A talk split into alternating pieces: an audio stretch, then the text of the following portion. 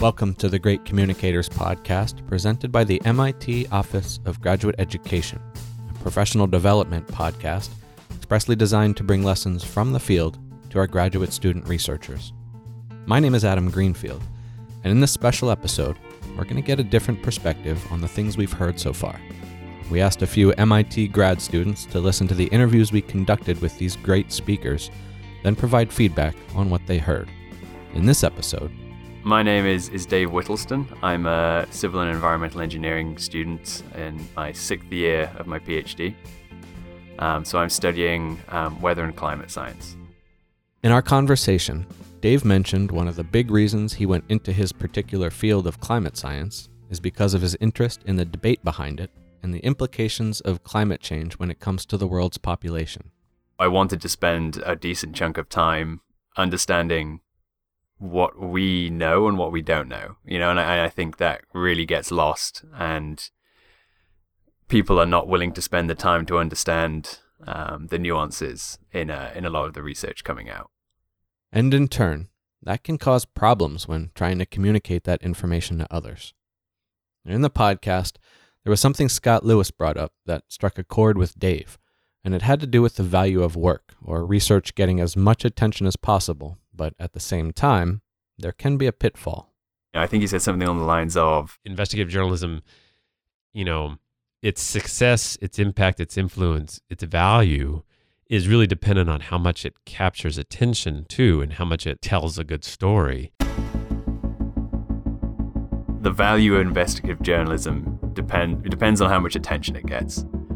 And I think as someone who maybe wasn't in science, he said that's not, you know, science is this you know, peer review process and you know this noble kind of thing. Whereas I, I, I that totally resonated with me. I think the value of any scientific work at the moment is is in how much attention it gets, and I think that puts a lot of pressure on researchers to to come up with certain results. Dave also brought up something Bruni Felding discussed that was playing a very important role in his graduate student path at the time of our conversation. You know, I, am I'm in the sixth year of my PhD. I am aiming to graduate in a, in a month. You know, so to defend my thesis. So so I'm kind of at the end of that process. Some something that that I think resonated was the, the value of feedback.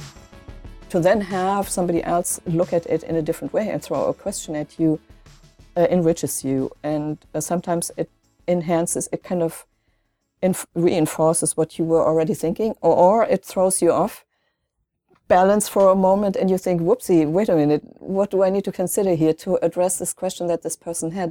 Can kind of, um, kind of maybe forcing you to face some of your own biases uh, that, that I think I, I wish I had been made aware of at the beginning of my PhD career.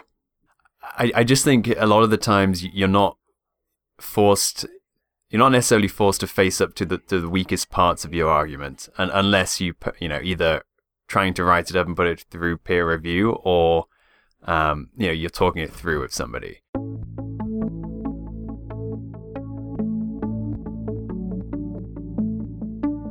Thanks for listening to the Great Communicators podcast, brought to you by the MIT Office of Graduate Education. My name is Adam Greenfield, and feel free to talk amongst yourselves. This podcast was written and produced by Adam Greenfield. The executive producer of this podcast is Patrick Yurick. The Great Communicators Podcast. The Great Communicators Podcast, Grad Comics Live, Grad Comics The Game, and the Technically Speaking comic book series are part of a professional development initiative called GradX. GradX is, GradX is made possible by the Office of Graduate Education at the Massachusetts Institute of Technology.